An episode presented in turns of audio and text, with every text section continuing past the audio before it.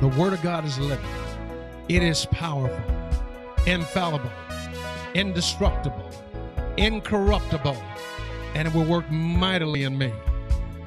And now, your host, Pastor Jerry Maya Williams, from the service already in progress. Joy is cheerfulness, it's gladness, it's to delight. But let me take it a step further. Joy is a feeling. It's a feeling that accompanies the expectation, the acquisition, and the possession of the things you desire. That gives us joy, a feeling of joy, because you feel like you're possessing those things. And to delight in the Lord necessitates what David told us in his counsel to delight in the Lord, number one, it necessitates you trusting in the Lord. Number two, it necessitates you delighting yourself in the Lord. It necessitates you committing your way to the Lord. And of course, it necessitates being patient by resting in the Lord. We trust we delight, we commit, and we rest in the consciousness of the presence of the Lord. And we do that because we're acknowledging that God is the source of our joy. He is the source of our joy. So, if all these things are so, the good counsel from David to understand what it means to delight in a person, to understand what joy really means. Not just, you know, cheerfulness, gladness, and delight. But joy also means I have a feeling way down on the inside. And this feeling accompanies my expectation and acquisition and possession of the things I desire. So if all those things are so, then why aren't the desires of your heart being fulfilled? Why don't we receive the desires of our heart sometimes? And so I want to call this message this morning the desires of your heart. The desires of your heart. And so it begs a question. When David says, Delight yourself also in the Lord, and he will give unto you the desires of your heart. So why aren't we receiving the desires of our heart? The truth be told, beloved, the problem is never with God, but the problem lies in you. The problem lies in you. I like to say it this way within you lies the power to seize the hour. Within you, you're the one that's limiting God granted unto you the desires of your heart. It's not God holding out on you, it's not God holding back. You have the power within yourself. Within you lies the power to seize the hour. You might say, why do you say that? Well, Ephesians chapter 3, the 20th verse tells us, Now unto him who is able to do exceedingly and abundantly above all that we ask or think, according to the power, here it is, that works in you. There is a power at work in you. And we need to use that power to seize the hour, meaning that I'm going to use the power that God has given me to release the desires of my heart being received in my life. So Paul said to the Ephesians 9 2, Him who is able, God is able to do exceedingly and abundantly above all that you ask or think, above all that you ask or imagine. So many times we have, have had an imagination of a desire being fulfilled in our lives, but yet that desire goes unfulfilled. It escapes us. But Paul says it's according to the power that works in you. So many people have made excuses about not fulfilling, not receiving the desires of the Lord. Excuses like they're not smart enough. They don't know this, they don't know that or the other. Excuses like the facts are against me. The facts are stacked up against me. If that's your attitude, you've lost even before starting. Then some people have said, well, I just don't have the power, or, or others have too much power over me. Let me go back to what Paul said. The power is within you to receive all from God that you ask or imagine. What we need to understand if you want to see the desires of the Lord fulfilled in your life, beloved, you got to have the right attitude. You got to have faith in God. And instead of murmuring and complaining, you got to get your praise on. In the Lord, your attitude is more important than your aptitude. I, I need you to hear me on this. In the Lord, your attitude is more important than your aptitude. You could be an idiot, an imbecile, a moron. But if you're willing to trust in the Lord, to delight yourself also in the Lord, to commit your ways unto the Lord, and rest in Him, you can see the fulfillment of the desires of your heart because attitude is more important than your aptitude. Then your faith is more important than the facts. I don't care what the facts are in the natural. Facts are oftentimes just excuses we use to be mediocre in faith, mediocre in our walk with God. I like the saying that excuses is nothing more than a tool in, in, uh, in the toolbox of the incompetent. That's all excuses are. Excuses keep us incompetent in our faith, keep us lagging behind, keep us being on the outside looking in.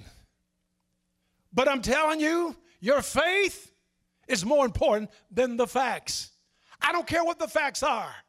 The Lord said, if you'll trust in Him, the Lord says, if you delight yourself also in Him, He will give you the desires of your heart. Just commit your ways unto Him, regardless of the facts. Regardless of the facts, rest in Him. And then praise is always more important than power. It isn't always about how much power you have in life or how much power you think others may have over you if you will praise the Lord, God inhabits the praises of his people. And I'm telling you that the praises unto God will always be more important than power because God is all power. So are the desires of the righteous always right? Some of you thought, well, maybe I didn't receive the desires of my heart because maybe they weren't right. I want you to understand something here that more often than not, if you love God, you are the righteousness of God, then your desires are always right. I'll prove it from the scriptures. 1 Corinthians chapter 6, verse 17 says, But he who is joined to the Lord is one spirit. But he who is joined to the Lord is one spirit. If you are joined to the Lord, you are one with Him in spirit. How can your desire not be God's desire? See, here's the key, beloved. when we start desiring what God desires for us, then we can more quickly see the fulfillment of the desires of our heart. Let me give you a, little test you can use, if you, if you will, to know if your desires are righteous. But before I do that, let's talk about what a desire is. What is a desire? Over the years, God has granted unto many desires of my heart. Sometimes there were job opportunities, open doors in ministry. Sometimes there were things that happened in my family.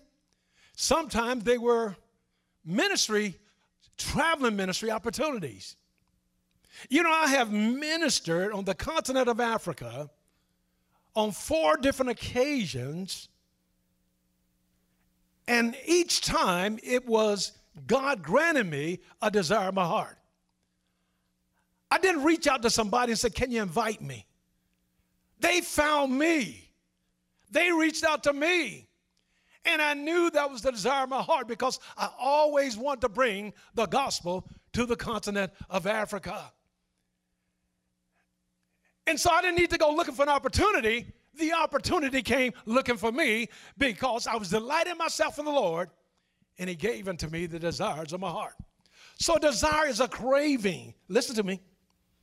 A desire is a request. And many times it's an unspoken request. We just desire something and we, we imagine something that could happen for us in our minds and we never verbalize it, but it's still a desire.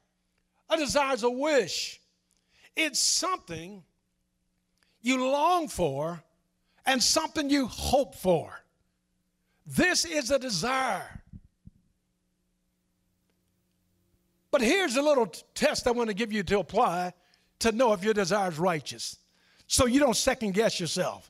So you don't talk yourself out of your blessing. How can you know if your desire is righteous? After all, you're joined to the Lord. After all, you and the Lord are one spirit.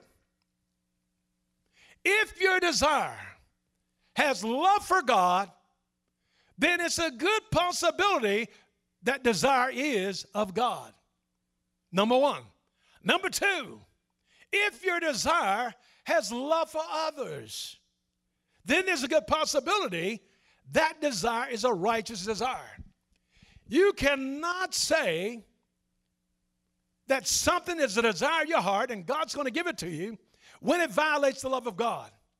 You cannot have a desire that hate on somebody, that mistreat somebody, that cheat somebody, misuse somebody, that violates the love of God. And it also violates your love for others. Can't look at a married person and say, I'm, married to that person. That's the desire of my heart. No, that violates the love of God. And that violates love for that person's spouse. So God is not obligated to just grant any desire to us. But he promised he would give us the desires of our heart. And if our hearts are knitted with his, if our hearts are joined to him in one spirit, then we know our desires are going to be righteous desires.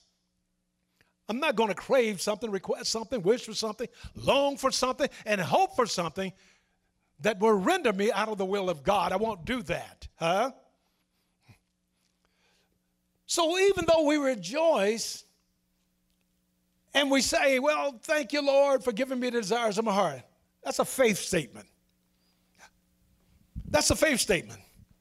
We got to learn to rejoice as if things were so because we walk by faith and not by sight. Did you hear me?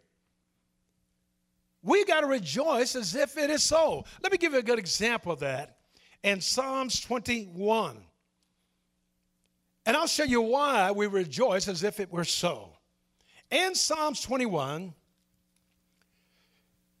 David the psalmist, once again, verse 1, David says, The king, speaking of himself, the king shall have joy in your strength, O Lord, and in your salvation, how greatly shall he rejoice.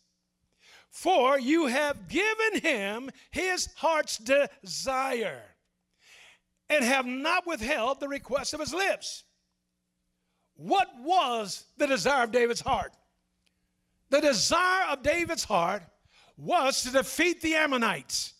The desire of David's heart was to overthrow the royal city of the, Ammonites, the city of Rabbah.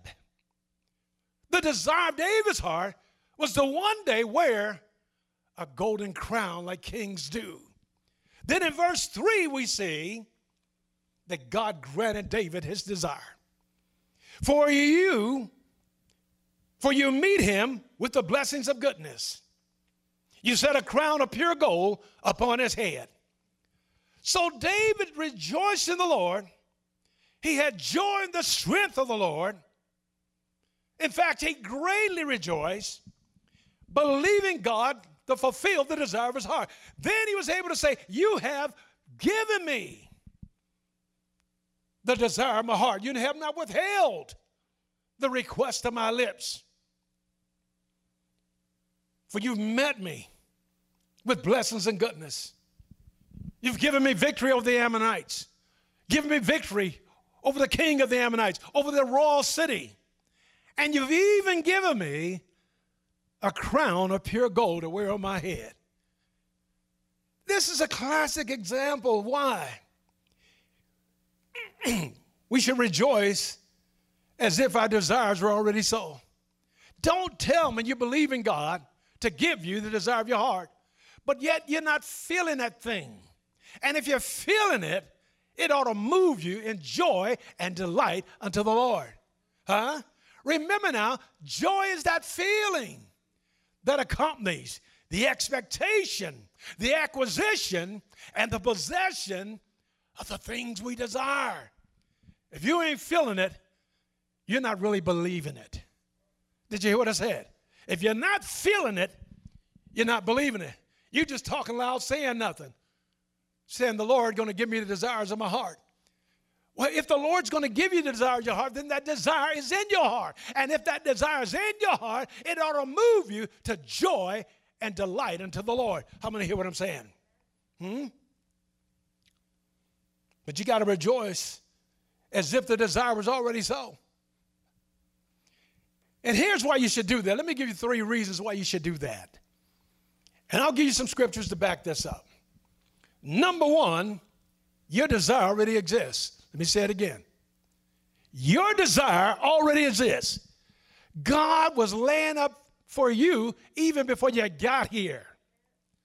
Ephesians chapter 1, verse 4 says, according as he has chose us in him before the foundation of the world, that we be holy and without blame in love in him. Listen to what the word of the Lord says. God chose you God chose you before the foundation of the world. And in that foundation, when God chose you, God laid up for you every desire you would ever have that's according to his heart. So God was preparing for us, storing up for us, laying up for us the very things we desire. And the only reason you can even desire it is because it already exists. I dare you to think of anything that doesn't already exist. I don't care how wild it may seem, the only reason you can conceive it in your mind is because it already exists. And so your desire already exists. Another reason you should rejoice is if it's so. Even though you're seeking your desire, your desire is also seeking you. Did you hear what I said? Because God chose you and laid up for you, His desires and blessings are seeking you. You don't have to go chasing after your blessing, your blessing is chasing after you. Deuteronomy chapter 28, verse 2 says, and all of these blessings of the Lord shall come upon you and overtake you if you obey the voice of the Lord your God. Did you hear that? Of all of these blessings the blessings of God. They will come upon you and they will overtake you if you're walking in obedience. That's how your blessing find you. That's how the desire of your heart finds you because you're walking in a place called there. You're walking in the blessings of, of, the Lord in a place called there, and that's exactly where that blessing is going to overtake you. So not only do, does it already exist, the desire is seeking you. Then we need to understand something. If you get in your heart a desire of your heart, you don't get that in a vacuum. You have to understand God's role in that. When you have a desire in your heart, it is the same as if God was knocking at the door of your heart. And God wants you to allow that desire to come in. Hmm? God is knocking at the door of our hearts. Why did I say that? In Revelation chapter 3, the Lord instructed John to write to the angels of the seven churches of Asia. But that seventh church, the church of the Laodiceans, that lukewarm church, here's what the Lord said to that lukewarm church. He says that I wish that you were cold or hot. And because you're neither cold nor hot, you're lukewarm. And because you're lukewarm, the Lord says, I will spew you out of my mouth because you're neither cold nor hot. Then in the 20th verse, God said to that same church, Behold, I stand at the door and knock. I stand at the door and knock. If any man hear my voice and open up the door and invite me in, I will come unto him and I'll sup with him and he with me. That is God fulfilling the desire of your heart. God is knocking at the doors of our hearts right now. And the question is, will you let him in? Will you let him in? If God give you a desire, don't think, no, that's just too good to ever happen to me. It wasn't too good for God to give to you. So you might as well open up the door and let God fulfill the desire of your heart. Now, in closing, I want to leave you with this rejoice in the fulfillment of your desire. Get your joy on, start delighting. Rejoice in the fulfillment of your desire and act as though it is so. Call those things that be not as though they were. Why do you do that?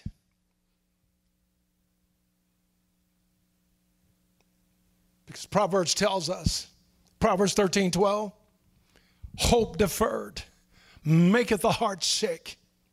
But when the desire comes, it's like a tree of life.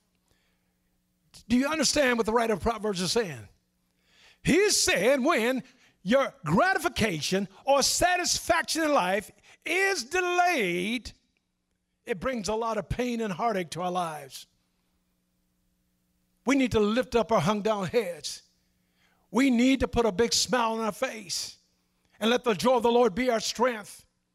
Because God is knocking at the door of our hearts and He wants to give us the very things He has laid up from us when He chose us before the foundation of the world. But hope deferred. You keep putting it off saying, No, that couldn't be for me. No, that will never happen for me. But your hope deferred will make you sick. But when the desire comes, it is like a tree of life. Why does a tree have a picture of life? Because the tree is in full bloom with green foliage, with fruit hanging from the tree. And that's the way it looks when you receive the desires of your heart. But hope deferred will make you sick. Hope deferred is nothing but disappointment. Many of you have been disappointed. You're still disappointed. But we can get beyond disappointment by delighting ourselves also in the Lord. And He promised He would give us the desires of our heart. You see, disappointment leads to discouragement. Let me say it again. Disappointment leads to discouragement. And discourage, discouragement leads to disillusionment. Did you know that? And disillusionment leads to distress. And distress leads to stress. And stress leads to what? Sickness. But yet, God is knocking at the door of your heart, saying, I want to give you the desire of your heart. Trust in me. Delight yourself also in me. Commit your ways unto me. Rest in me. Get beyond the disappointment and the disillusionment. Get beyond the distress, the stress, and the sickness. I want to give you the joy. I want to give you my joy by fulfilling the desires of your heart. So, whatever you desire, beloved, whether it's marriage, job opportunity, ministry, or ministry opportunity, whether it's a special kind of job, perhaps it's a promotion on your job, whatever you desire, delight yourself also in the Lord and he promised that he will give you the desires of your heart. Father, thank you. Thank you for that wise counsel from the psalmist David. That if we'll just trust in you, that if we'll just delight ourselves also in you, commit our ways unto you, you will give us the desires of our heart. Thank you for choosing us before the foundation of the world. And you laid up blessings for us before we even got here. And all the blessings of the Lord shall come upon us and overtake us because we're obeying the voice of the Lord our God. Thank you, Father, for our desires. They're already here, they exist, they're seeking us. You're knocking at the hearts of our, the doors of our hearts, saying, Let me in, let me in. And when God comes in, He never comes in empty handed. He always comes in with blessings. And it's those blessings that make you rich and add no sorrow. In Jesus' name. Well, beloved, have faith in God. Have faith in God. Trust in Him. Delight yourself also in Him. Commit it to the Lord. Just commit your ways to Him. And be patient. Rest in Him and He'll give you the desires of your heart. Remember faith which worketh by love. Walk in love and have faith in God.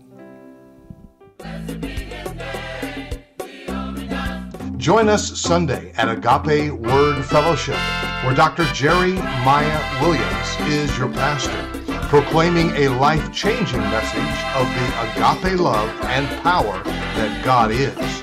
For more information, log on now at www.agapeword.net, 1430 South New Hope Road. Agape Word Fellowship.